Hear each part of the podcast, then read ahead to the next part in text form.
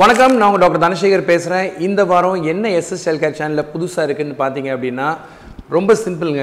நான் வந்து உங்கள் எல்லாருக்கிட்டையும் திரும்ப திரும்ப சொல்கிற ஒரே விஷயம் ஒரு வயசுக்கு முன்னாடி உப்பு சர்க்கரை பசும்பால் பிஸ்கெட்டு வேண்டாம் அப்படின்னு சொல்லி திரும்ப திரும்ப சொல்கிறேன் எல்லாருமே இப்போ ஏன்டா எப்போ பார்த்தாலும் டாக்டர் பிஸ்கெட் வேணாம் பிஸ்கெட் வேணாம்னு சொல்கிறாரு அப்படின்னு கேட்டிங்கன்னா நிறைய விஷயம் இருக்குது பிஸ்கெட்டை பற்றி பேசணும் அப்படின்னா பேசிக்கிட்டே இருக்கலாம். எப்போ பிஸ்கெட் கொடுக்க ஆரம்பிக்கலாம் என்ன மாதிரி பிஸ்கெட் கொடுக்கலாம் அதெல்லாம் ரொம்ப முக்கியம். இப்போ சாதாரணமாக உங்கள் வீட்டில் உங்கள் வீட்டு பக்கத்தில் இருக்கக்கூடிய ஒரு லோக்கல் பேக்கரியில் நீங்கள் குழந்தைக்கு பிஸ்கெட்டோ கேக்கோ ஒரு பேக்கரி ஐட்டமோ வாங்கி கொடுக்குறீங்கன்னு வச்சுக்கோங்களேன். அதில் முக்கியமாக நீங்கள் கவனிக்க வேண்டிய கண்ணுக்கு தெரியாத சில விஷயங்கள் இருக்குது இந்த மாதிரி சாதாரணமாக ஒரு பிஸ்கெட்டை அஞ்சு ரூபாய்க்கு பத்து ரூபாய்க்கு எப்படி கொடுக்க முடியும் அப்படின்றத யோசிச்சு பாருங்க. இந்த எல்லா பிஸ்கெட்லேயுமே முக்கியமான விஷயம் மார்ஜரின் அப்படின்னு சொல்லக்கூடிய வெண்ணெய் மாதிரி இருக்கக்கூடிய ஒரு பொருள் வெஜிடபிள் ஃபேட்டை ஆட் பண்ணுவாங்க. இந்த மார்ஜரின் வந்து ரொம்ப ரொம்ப விலை கம்மியான ஒரு மிக மலிவான பொருள். மலிவான பொருள் எதுக்காக யூஸ் பண்ணுறேன்னு கேட்டிங்கன்னா மாவோட அதாவது மைதாவோட நீங்கள் மார்ஜரினை சேர்த்திங்கன்னா தான் அந்த பதம் வரும். அந்த பதம் ஒழுங்காக வரல அப்படின்னா அந்த பிஸ்கெட் வந்து ஒழுங்காக கட்டாது. ஸோ எல்லாருமே கேட்குற மாதிரி இப்போ நிறைய பேக்கரி ப்ராடக்ட்ஸை ஒரு ரொம்ப ரொம்ப சிம்பிளான விஷயங்களை சொல்கிறோம் அப்படின்னா இதே பிஸ்கெட்டை மிருதுவாக பண்ணால் அதை குக்கீஸ்ன்னு சொல்லுவோம். க்ரன்ச்சியாக நறுக்கு முறுக்குன்னு கடிக்கிற மாதிரி இருந்தால் அதை பிஸ்கெட்னு சொல்லுவோம்.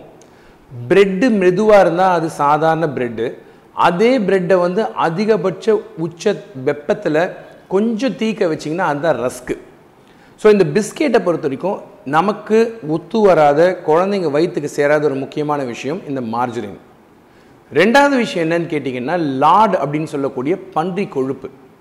நிறைய ஊரில் அந்த கொழுப்பை சேர்க்குறாங்களா இல்லையான்னு கூட உங்களுக்கு தெரியாது. லார்டு அப்படின்றது பொதுவாகவே மேலை நாடுகளில் நான் வேலை செய்கிறப்போ ரொம்ப சாதாரணமாக ரொம்ப ரொம்ப சாதாரணமாக ரொம்ப சீப்பாக கிடைக்கக்கூடிய பன்றி கொழுப்பு சாதாரணமாக யூஸ் பண்ணுவாங்க.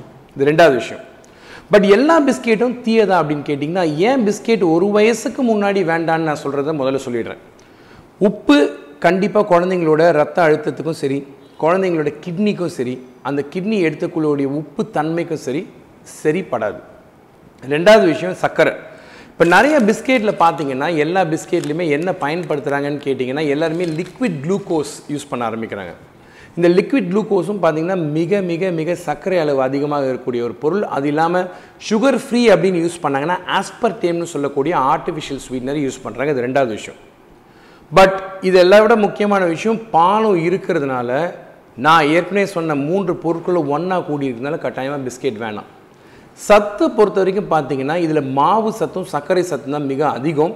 இதில் இருக்கக்கூடிய கொழுப்பு சத்து ரெண்டாவது இடத்த பிடிக்குது. ஆனால் இதில் புரத சத்தோ மற்ற வகையான மைக்ரோ நியூட்ரியன் சொல்லக்கூடிய நுண்மையான சக்தி பொருட்களோ இதில் எதுவுமே கிடையாது. ஸோ இது வயிறு நிறைக்கக்கூடிய ஒரு விஷயமா இருக்குமே தவிர இது ஆக்சுவலாக பார்த்தீங்கன்னா குழந்தைங்களோட உடல் ஆரோக்கியத்துக்கு எந்த விதமாக நல்லதும் பண்ணாது. இது மட்டும் அல்லாமல் குழந்தைங்களுக்கு மலச்சிக்கலும் வரலாம். மலச்சிக்கல் வர்ற குழந்தைங்களுக்கு பிஸ்கெட் வந்து ஒரு பெரிய எதிரி ஸோ தயவுசெய்து பிஸ்கெட் வேணாம். ஒரு வயசுக்கு மேலே நீங்கள் பிஸ்கெட் கொடுக்கணும்னு ஆரம்பிச்சிங்கன்னா எந்த மாதிரி பிஸ்கெட் கொடுக்கணும்னா சாதாரணமாக யூஸ் பண்ணக்கூடிய கோதுமை மாவு ஹோல் வீட் ஃப்ளவர்னு சொல்லுவாங்க அது யூஸ் பண்ணலாம். ரெண்டாவது ஓட்ஸில் செய்யக்கூடிய பிஸ்கெட் ஓட்ஸை வந்து நல்லா பொடிச்சு பிஸ்கெட் பண்ணுறவங்க அந்த மாதிரி பிஸ்கெட் யூஸ் பண்ணி சாப்பிட்லாம்.